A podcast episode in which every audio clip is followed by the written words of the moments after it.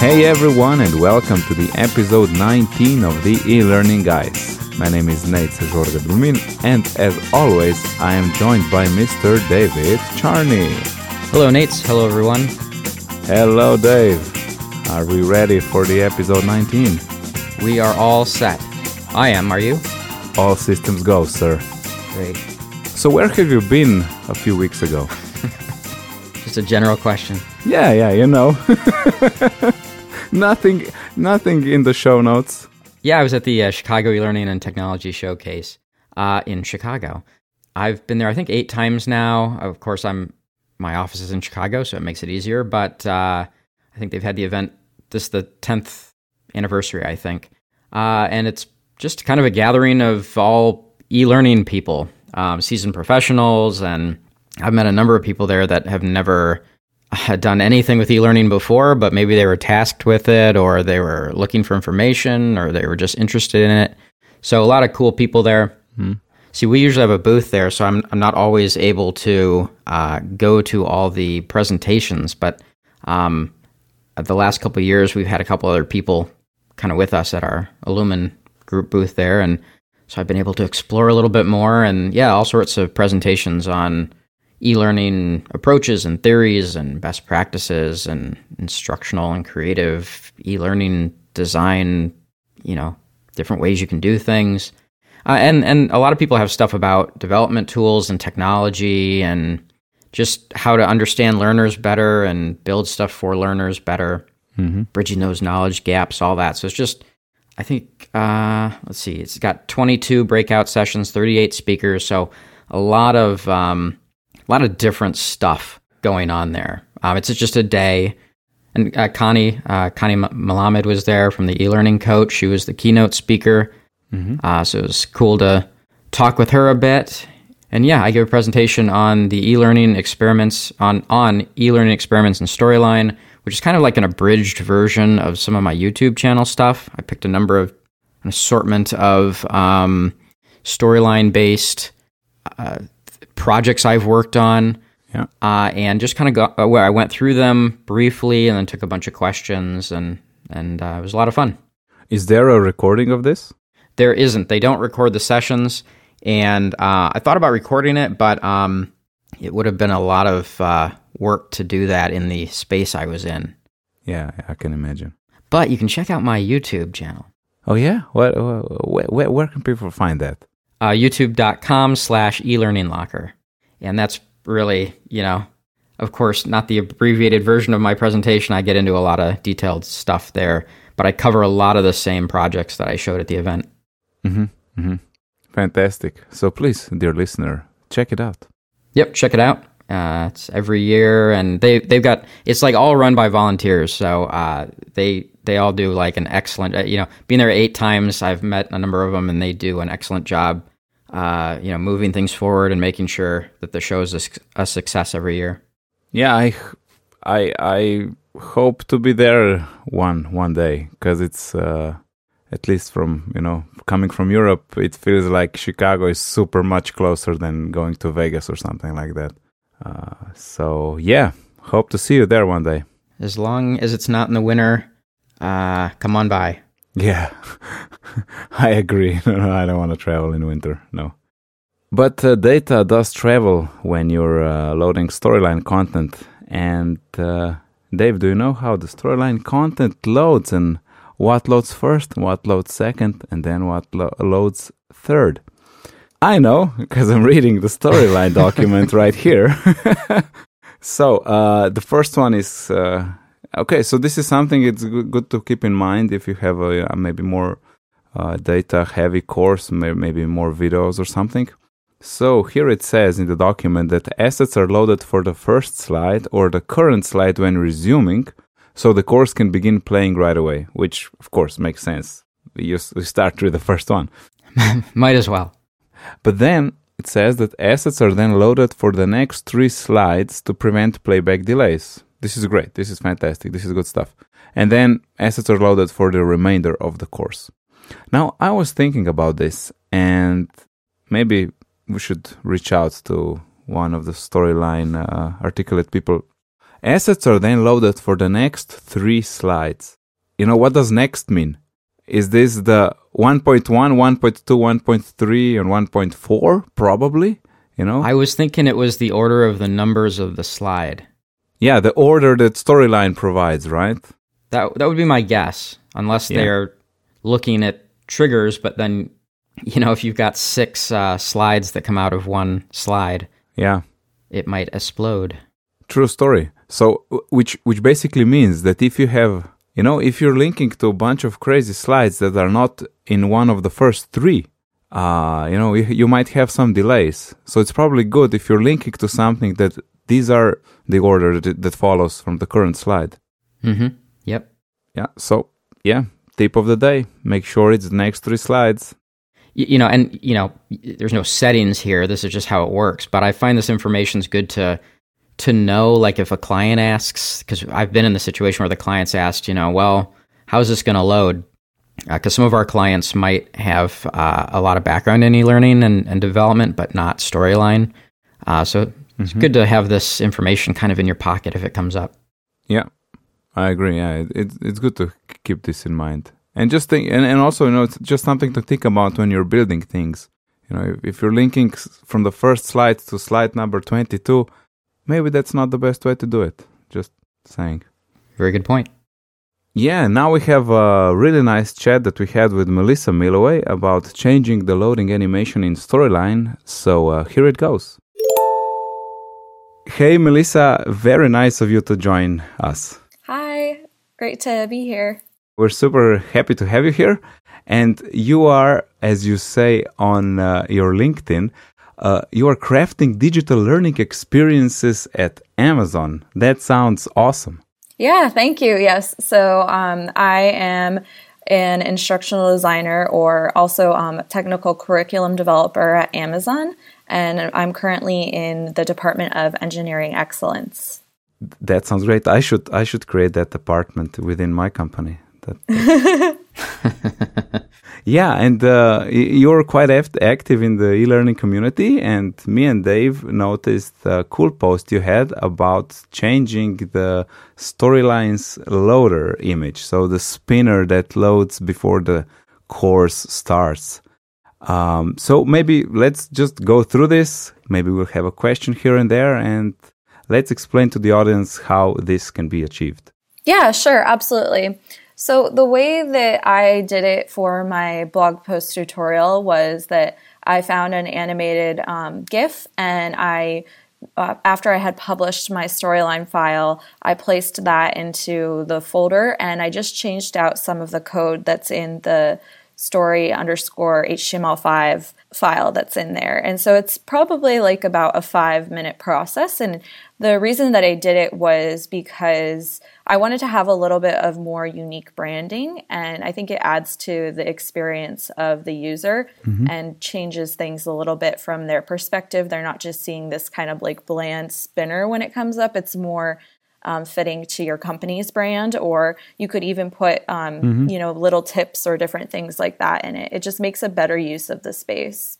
Yeah, and I also feel like it's not just catering to the user, but also if you're a, you know, someone that develops things and customizes things for companies, uh, I can easily imagine doing something special for a company that I'm working with. So you know, they feel like they they get more customized e-learning. Yeah, exactly. Exactly. It's just adding to that customized experience. You you mentioned that you changed the code in HTML5 file. So this applies only to the HTML5 courses. So this does not apply to Flash. Am I understanding this correctly? Yeah, that's correct. So um, the way that the Flash files are built, I was not able to find where to change out the actual um, spinner or loader. And I had tried that before, but I wasn't able to find it. So um, if anyone finds it, that's awesome. Um, but I couldn't uh, find it in the code. Well, i- i- by 2020, it doesn't. It, it's not going to matter anymore. Yeah. That's true. I mean, everyone's going to, towards HTML5 anyway. So um, I think Yeah. that that's where my focus is going to lie when I'm doing any kind of tutorials. Yeah.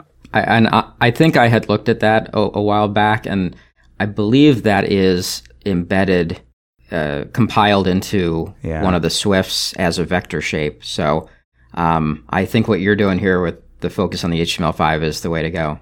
Yeah, and then the the output also for storyline two versus three or 360 is different. So um, I have two different tutorials. I have one that I had done for storyline two a while back, and then this one is updated because the output is a little bit different with 360 and 3. So um, this new tutorial is a little bit different than my old one.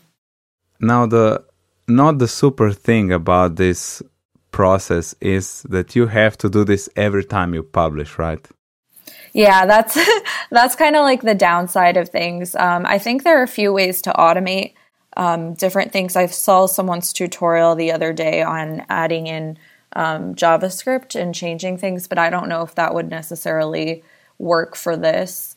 Um, and it that would automate things, but for this one, yeah, it's kind of a bummer that you have to do it every time you publish. But I think it's one of those things like don't don't do it until you know that your project's completely signed off on and you're ready to upload it. I think it's kind of one of those like last minute wrap ups where maybe you have like a checklist of things that you need to do at the very end, and this is one of those things. Mm-hmm. Yeah, yeah. Yeah, I, I actually I, I had run into that with you know when I did the GreenSock uh, uh, tween library, I ran into that every time. Every time I published again, I'd have to go update the uh, HTML file. So I was looking for a way to do that. I I myself didn't find a good approach to kind of recognize or keep that file from being overwritten.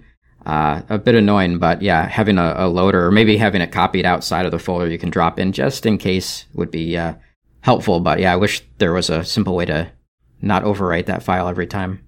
Yeah. If if I can geek out just for a second, the, do you Mel? Do you know about the app Hazel? Hazel?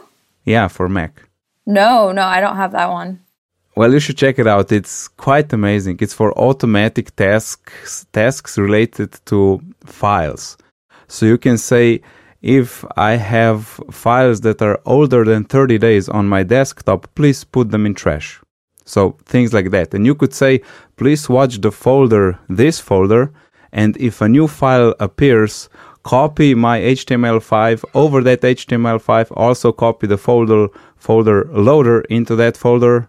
And you know this this could happen anytime you publish. So I'm just thinking that maybe Hazel could be uh, like a ge- geeky solution to this. Yeah, I mean, I'll I'll have to look. I think that sounds awesome. Any way that I can automate things and make things easier for me is definitely good in my book. Hazel is uh, just just to just to give you one more example what I've done with Hazel once. It's possible to if you scan a document and the document has the you know has the OCR recognition, so you can search through the PDF itself. You could you can create a Hazel that I the Hazel goes through the document, and if it sees a certain words in the document, it can rename the document to something else and add a date and put that in Evernote. I had a system like that. So when I when I was scanning my invoices, so electricity it was renamed automatically and put the the date date and calendar name in the file, and then all of that was copied to Evernote automatically. It was it was crazy, but it's it's amazing. Hazel is really a g- good app. And it, is it a f- is it a free app or is it paid? I think it's it's like thirty nine dollars and I don't know maybe a new version every two years. I think it's one person shop, uh, but quite amazing. And I think everything that saves you time, it's it's worth the price. Yeah, for sure. I'll have to check that out. Yeah, yeah. I'll, I'll pu- also put it in the show notes for any listeners that would like to check it out.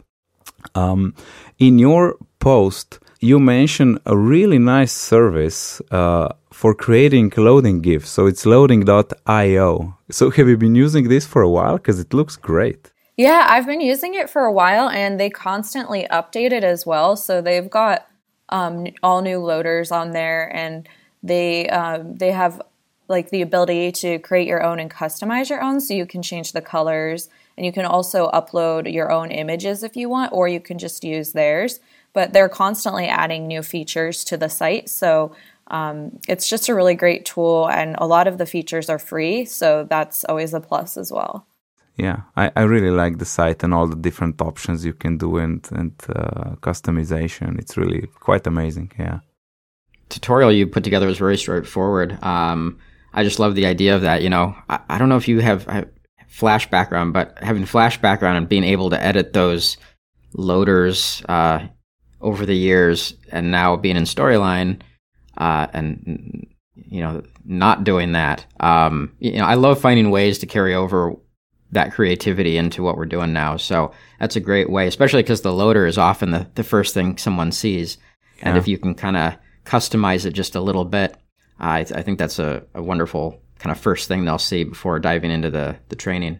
Yeah, absolutely. I think uh, when you really pay attention to little details like that, like something you see at first, or, you know, specifically like white space or different things like that, you can really build up your brand and make a really polished product um, in e-learning if you pay attention to those things. That's why I never use the player, and that's why I take the loader out. And I just want it to be really smooth, customized experience that looks kind of like mm-hmm. more um, familiar and like website related versus like looking like traditional old school e-learning like i try to stay away from that as much as possible because i feel like a lot of people as soon mm-hmm. as they see that loader and as soon as they see that player they're like oh i have to take another one of these e-learning courses so it's really important for me for the visual appearance of things to be just as as um, good as the actual learning experience itself because I think that we can do both without losing anything. Mm. Yeah, it's also and nice. It's it's nice because you can you can nice for the user and also your course stands out from all the others. Let's say cookie cutter courses. So that's that's great in that in that aspect. Yeah, absolutely. And for a lot of things like that, it's easy to um, to have everything preset. So, for instance, in Storyline, I always make my player transparent, and I have a, a transparent player mm-hmm. saved. So whenever I go to make a new yeah. a new course, I don't pick like the traditional one. I just I turn off all my next and back buttons, and I um, I just hit the transparent player, and I'm ready to go for whatever I'm whatever I'm working on. You should just rename that template to like destroy traditional player, you know, something. Like I wish they wouldn't make it the default. I wish they would make the, the default transparent. I, I wish that was the default. Mm. I do the same thing. I start with a, a, a clean file because I it's rare that I want to turn those things back on. Yeah. There's another thing um, that that that that uh, clicked with me talking about the the loader. I once had a course that had had some like dark gray background and once the background loaded and spinner started, well, spinning, you could, you could hardly see it because the gray was so, so similar to the spinner one. I know that a few times I was like, is this even loading?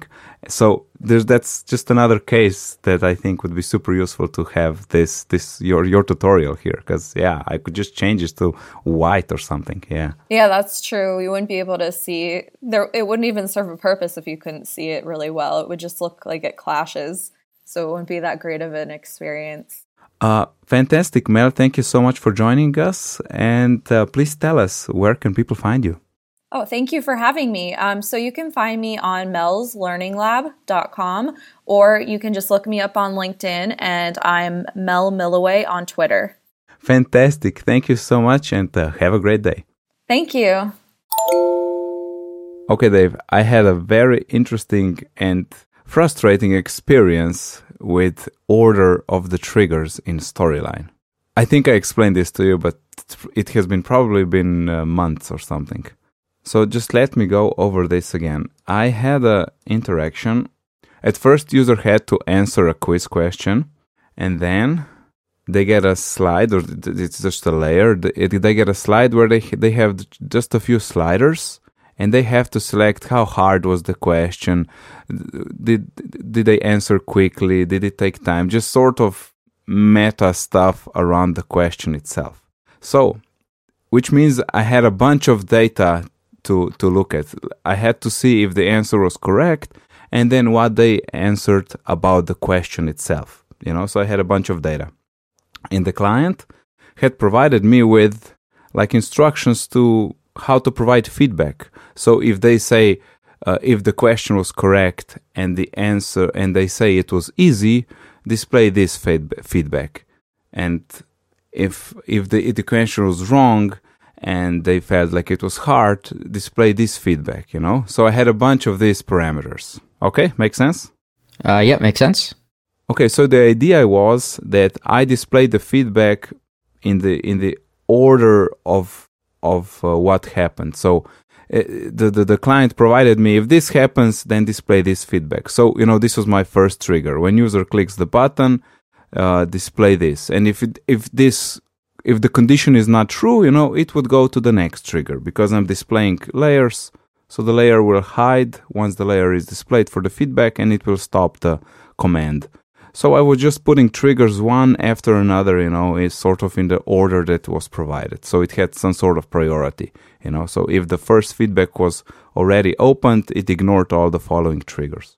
And, you know, that's nothing special, it's fairly easy, just order of triggers as you're used to. However, I I was seeing that it doesn't work for me. That something is wrong, something is off, I, and I couldn't figure it out. What, what's happening here? And then I saw that I don't know if this is a bug or just it's meant to be like this, but if you have if you're counting on the order of triggers that you have on an object like I had here with the button, it goes in reverse. So the trigger that had to happen first needs to be at the bottom of the list in your trigger list. So that was a big revelation because usually if you have slide triggers, that goes, you know, from top to bottom. But here it went to the from bottom to top, and it took some time to f- figure this out. That is a very strange occurrence. Super strange, and it, I, I feel like if they fix this now, a bunch of courses will break. So it's really hard what to do next, you know, because uh, if someone opens mine now and this this if the, and, and this bug is fixed, the, the, this course won't work. Right. Are you sure you, you might have had your monitor flipped upside down? Um, I think, or I was working in Australia.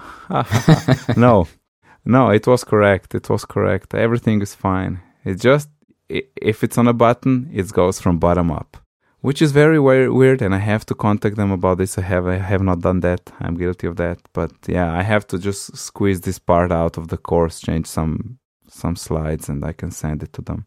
Yeah, so just a tip be careful if you're counting on the order of the triggers on a button. Good to know.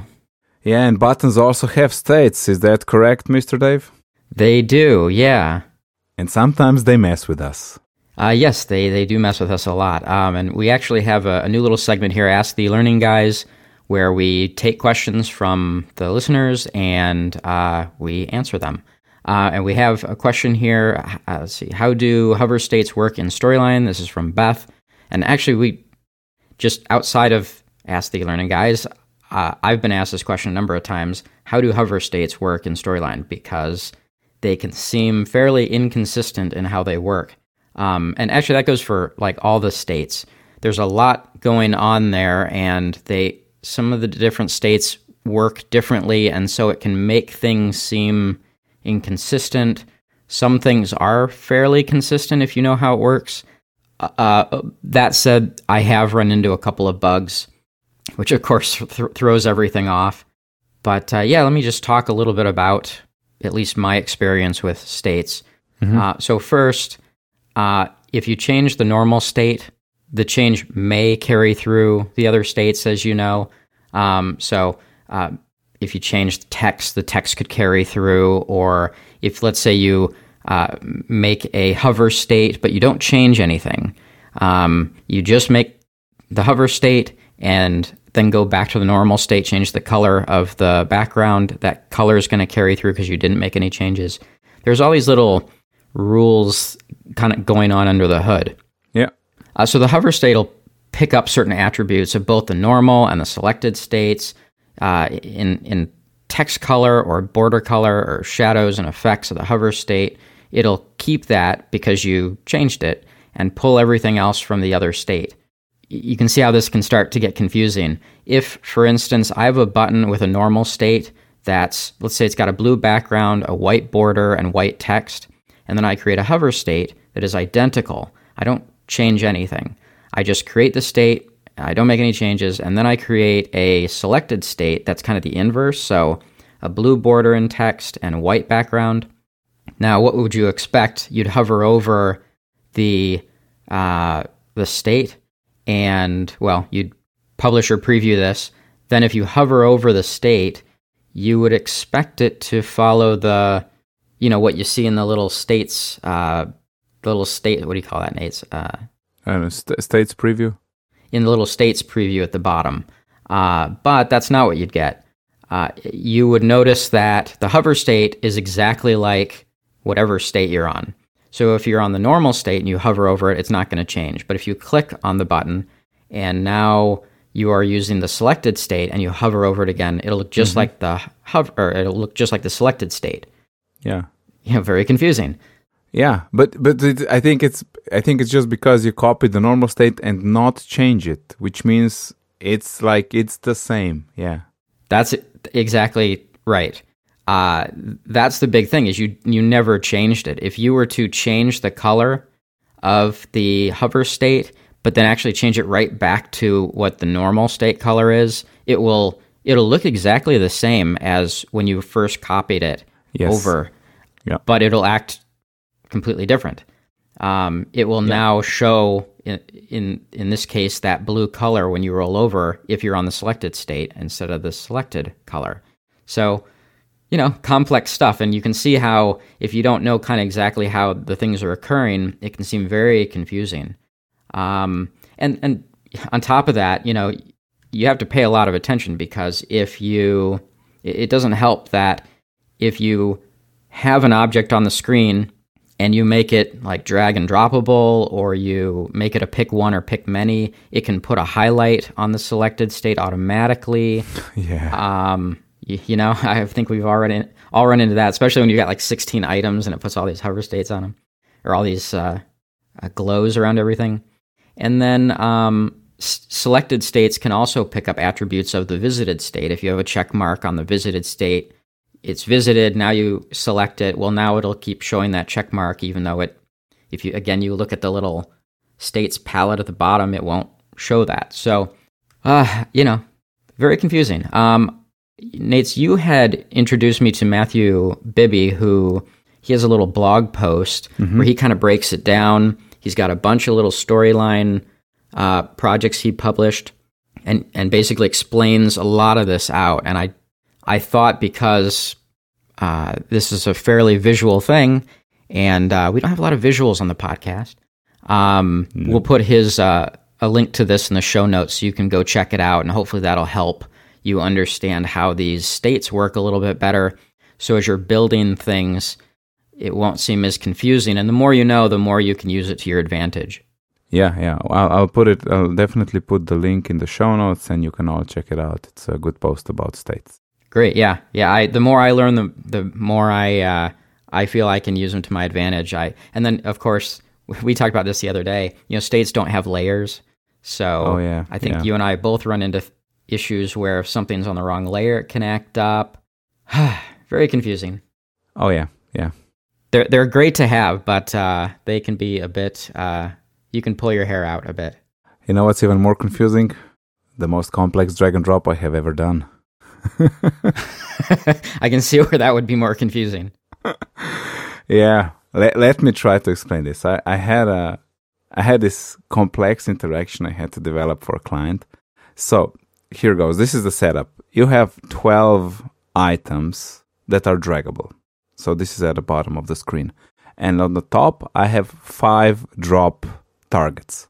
It's like you're um, you're creating a sentence. All of these tiles and the rules were that the first and the last tile on top uh, so these are the fixed positions because it's you know it's the start of the sentence sentence it has the capital letter and then there's then is the ending of the sentence it has the full stop at the end so the three in the middle are the ones that can be anywhere you know so it could be mm-hmm. two, three, four, three, four, two, four, three, two, whatever.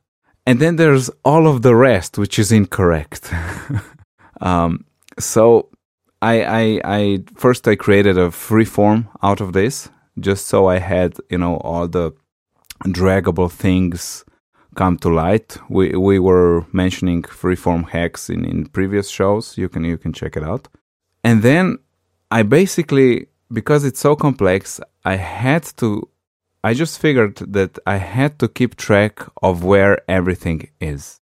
Or or in other words, what has been dropped where.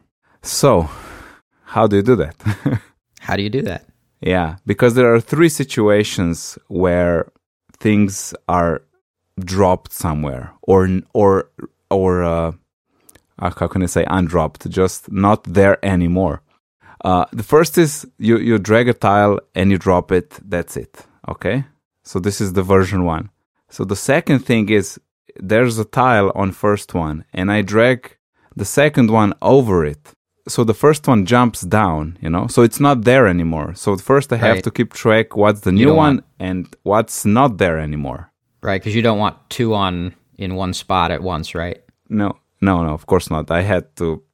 I was thinking maybe I could have that feature disabled, but then I just had to think of the user, and it, it really has to be user friendly. Yep. And the third one is you drag it up and then you drag it down. So it's not there anymore. So you have to track that also. Okay, so these were the three situations I, I came across that, that cover all of the uh, variations that are happening here.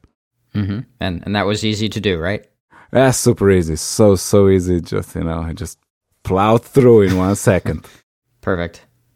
Yeah, so what I did first, I was thinking that I'll have a variable for each tile and just track where it is. But that was too much, and I don't think it would work as well. So I flipped it. I was, my focus was on the drop targets. So just watching what is on the drop target.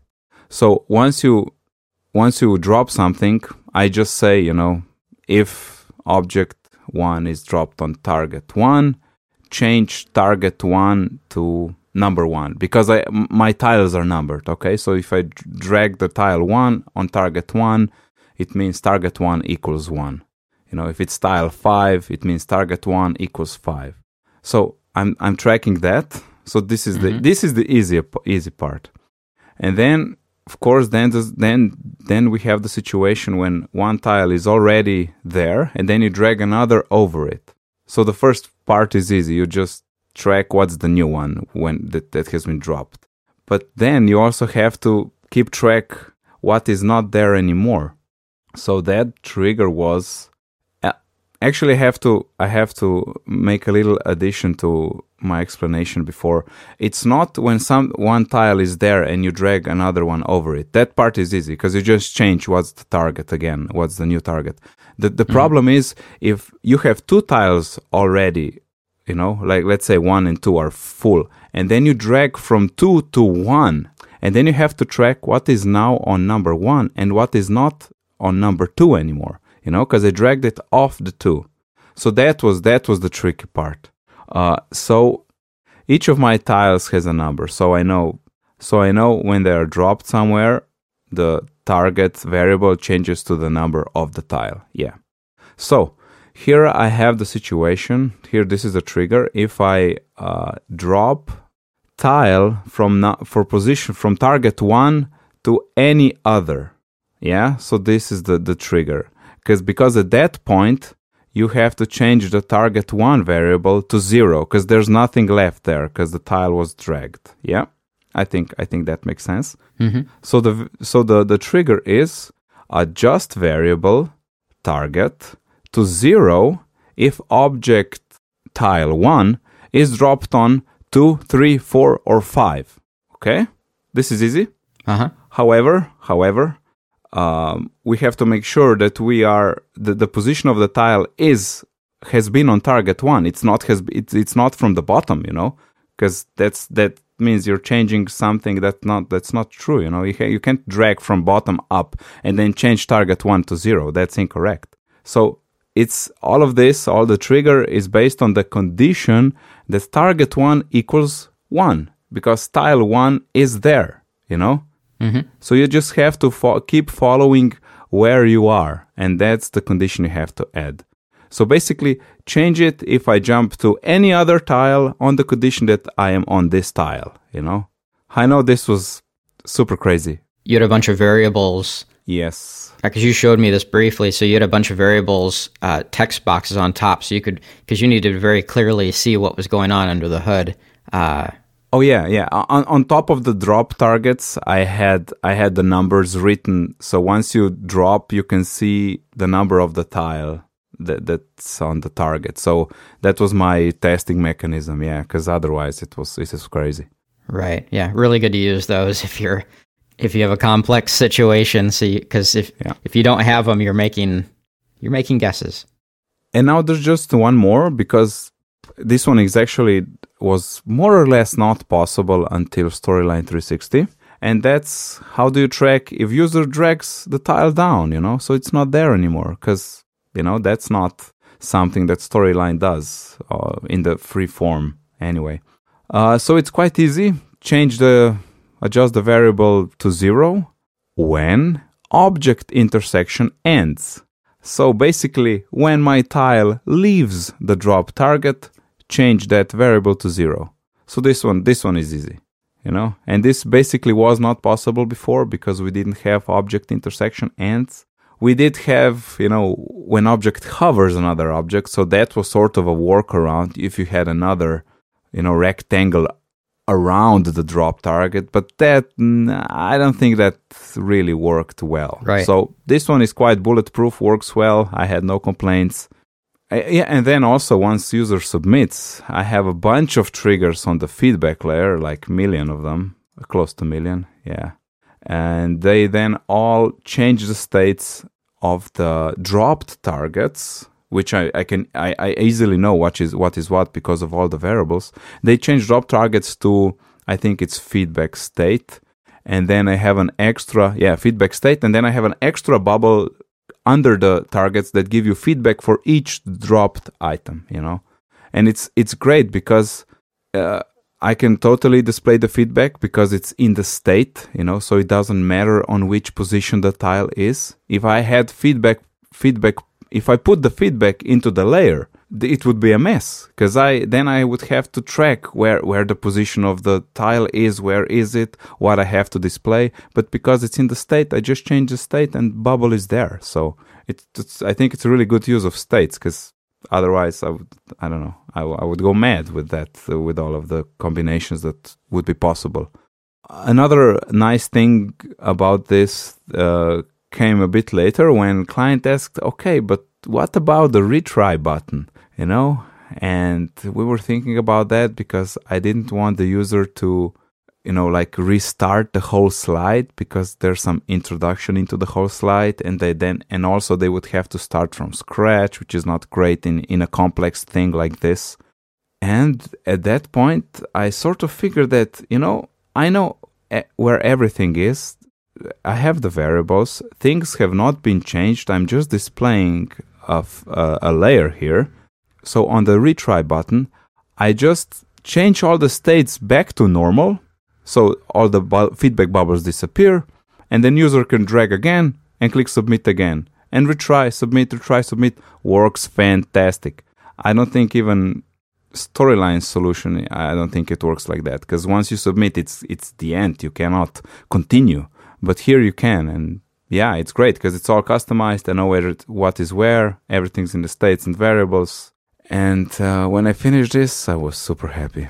Yeah, I, I bet once that once you finally previewed that and it worked, I bet you went, Yeah, yeah, it was especially because I, I, I thought the the retry button will be problematic, but then I was thinking about it and and uh, no, it, it should work because it's nothing special. It just change change the states back to to normal and off you go, dear user. Yeah. So that's that. Sorry, listener. I know this was super difficult. I hope it was clear. Otherwise, please reach out to me and maybe I can explain it again or make a short video about it. Yeah, Dave, I think we are ready to wrap it up. um, yeah. I mean, that's to be honest. You know, you showed me your project, and it's a. I could see it being that sort of thing being used quite often. Y- You know, I mean, if it was easy to put together, it's definitely beneficial from a kind of an e-learning standpoint from a a, a way to uh, kind of have a knowledge check. So, but because it's complex, you don't see it very often. And I I think I sort of, I think I, you know, I sort of nailed all the different situations that are possible with the tiles, which means you, you just have to provide the feedback you want, you know. So all, all is all is set, everything's ready. Now just you have to, the you know, the content creator has to make up their mind of about what they want to do here, you know, because Mhm. from my technical point of view, I solve this, you know, I can easily expand this to, to you know, more drop targets or something. And yeah, I, I I'm ready when uh, similar things comes at me again. I'm ready. Bring it. Nice. Okay, Dave, I think we have to wrap it up. Please tell us uh, where can people find you? Well, people can find me uh, for custom e-learning. You can go to Illumin Group, illumingroup.com. Uh, for a lot of my videos and some templates and e-learning, everything e-learning. Uh, in fact, I've got a micro e-learning video I just came out with. You can go to elearninglocker.com or youtube.com slash uh, elearninglocker, and I'm on Twitter at Dave underscore Charney, C-H-A-R-N-E-Y. How about you, Nejc? Yeah, you can find me on Twitter under uh, nickname NEJCD or Nejc Duh, and you can also contact me through elearningbrewery.com. If you have any questions and any questions for the Ask the E-Learning Guy segment, we would love to answer anything related to e-learning or storyline. I, I actually prefer those even more. You can contact us, you know, through LinkedIn, through, through Twitter, or uh, through the website itself. There's a contact form, and you can reach us in seconds. Uh, take care, everyone, and talk to you in 14 days. Yep, take care and happy e-learning.